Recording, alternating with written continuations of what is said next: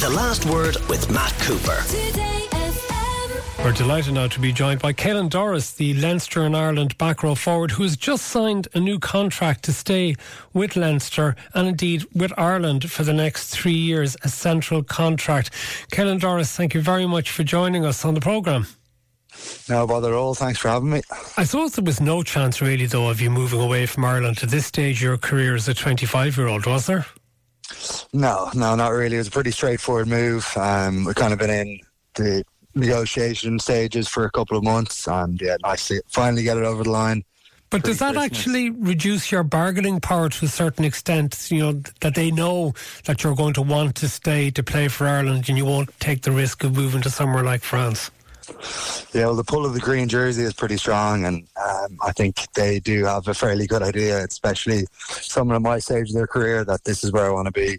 Um, we are looked after very well here in Ireland, um, both province-wise and nationally as well. So, um, yeah, I think they, they know that, and that's their bargaining power. But at the same time, it's two special environments that I'm delighted to continue to be in for the next few years, and I've loved my time so far. When you say about being looked after well, is that in a physical sense rather than perhaps, as they suggest, overworked in France physically?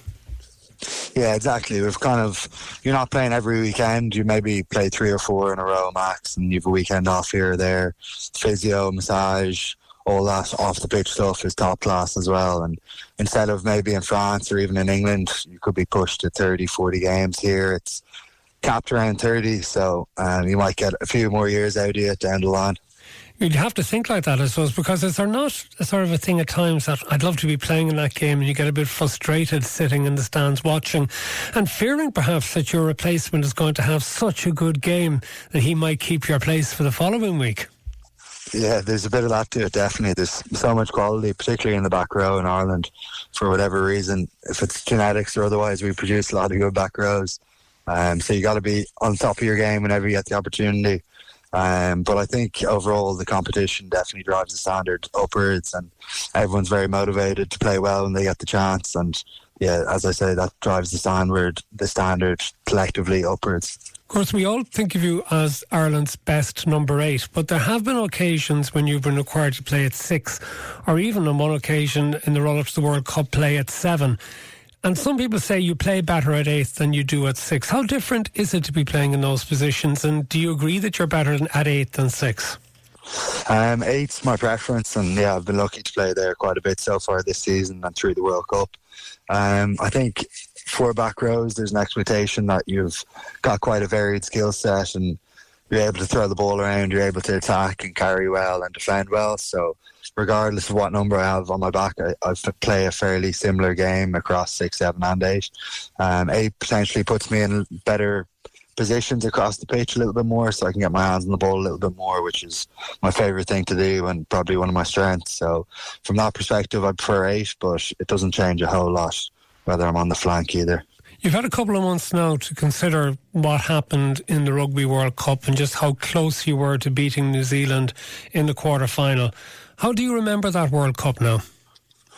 Yeah, with the passage of time, I'm kind of looking back on it a little bit more fondly. It still hurts massively thinking of the quarter final and falling short of the ultimate goal, which was to win it and bring home silverware and do that for the first time as an Irish team. And we had full belief that we could do that, which kind of adds to the disappointment in some ways. But at the same time, there's so many fond memories from the whole experience, even looking back at pre season and spending so much time together in camp and further building those relationships and connections amongst the squad. Um, and over in France, the two games that stand out for me are South Africa and Scotland, and the crazy support we had. You could get a sense of it from back home, but then the travelling support as well was like nothing I've experienced before. So um, I'll remember those two days in particular for a long time. But as I say, there was we had a great crack. We're very close knit group, so there's plenty of good memories off the pitch as well. Caelan, that's interesting because a lot of times in sport you hear players talking about the games they've lost and that they talk about those maybe with even degree of bitterness rather than the games they've won. But you're taking the positive approach. Is that down to discussions with your parents who are both psychotherapists? Could that have anything to do with it? Possibly, yeah. I think in every situation you kind of try and delve in a little bit deeper and take some of the positives. Um, I sort of took me a couple of weeks to get over the disappointment of the defeat, and it's still there when I think about it. I still have the kind of gut wrenching feeling in my stomach a little bit, but uh, I think in order to move on, you kind of have to reset your sights and look back on it, look back on the positive aspects from it, and um, create new focus areas in terms of trying to get better as a player and improve my performances and win more silverware and have more good days out. So I'm very aware of how fortunate I am to be in the position I'm in, and um, yeah, I'm I'm loving doing what I do, and I want to continue to get better and I'm into good environments to do that. We're not too far away now from the start of the Six Nations again, the first week in February. A lot of rugby to be played between now and then. You've got to play Munster in the URC on Stephen's Day. You've got a couple of more Investec Champions Cup games coming up. But what are the ambitions for the Irish team now? I mean, is it?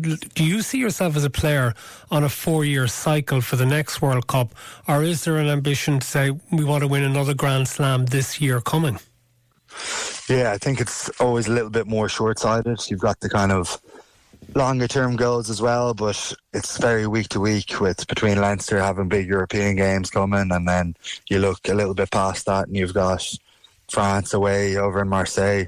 Um, and they've sort of in a similar boat to us in that they probably fell short of their goals for the World Cup. So it's going to be quite a big battle to start the Six Nations off. Um, but it's always a highly contested couple of games, though. So, um, yeah, we'll be looking forward to getting back in as a squad, overcoming the World Cup disappointments, and looking to continue to improve and evolve as we go forward. And then with Leinster, given that you had the disappointment of losing the Champions Cup final against La Rochelle back in the summer. How important was it psychologically to go to La Rochelle a couple of weeks ago and win?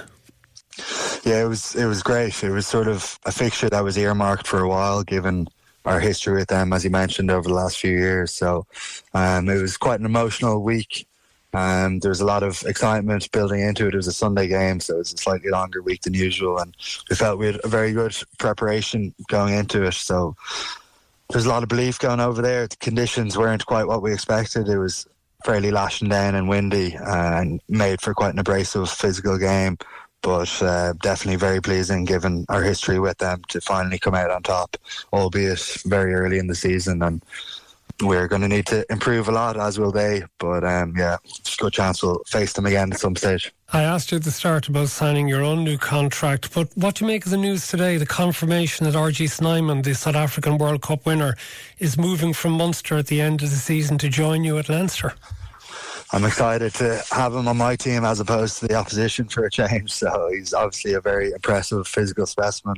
Um, he's been unlucky with injuries over the last while, but we've seen his class with South Africa, and when he has gotten the opportunity with Munster as well, he's uh, like I said, he's a massive man, but he's also capable of throwing the ball around and getting his hands free and putting other people through space. So, yeah, I'm looking forward to having him on our team. He's not a threat to your position. What you reckon, though, the second rows make of his arriving? Well, competition is great. You need it in any success, uh, successful team. So he's definitely going to add to that uh, big time. We've got some quality there already, but they'll all be pushing each other to new heights, I'm sure. Okay, one final one though for you. You're very much a Leinster man and an Ireland man, but are you a Mayo man or a Dublin man? I'm a Mayo man for sure. I've always said Mayo for football, Leinster for rugby. Um, I'll be I'll be going back to Mayo next week for Christmas, so I'm looking forward to getting home. My brother's back from LA as well, so the band will be back together for the first time in a few years, which will be nice. Thank you very much for joining us. Caelan Doris, Leinster and Ireland back row, who is unveiled as an ambassador for JFW Renewables, one of Ireland's leading solar energy companies specialising in the efficient installation of solar panels in homes, businesses and farms around the country. The last word with Matt Cooper. Weekdays from 4.30. Today.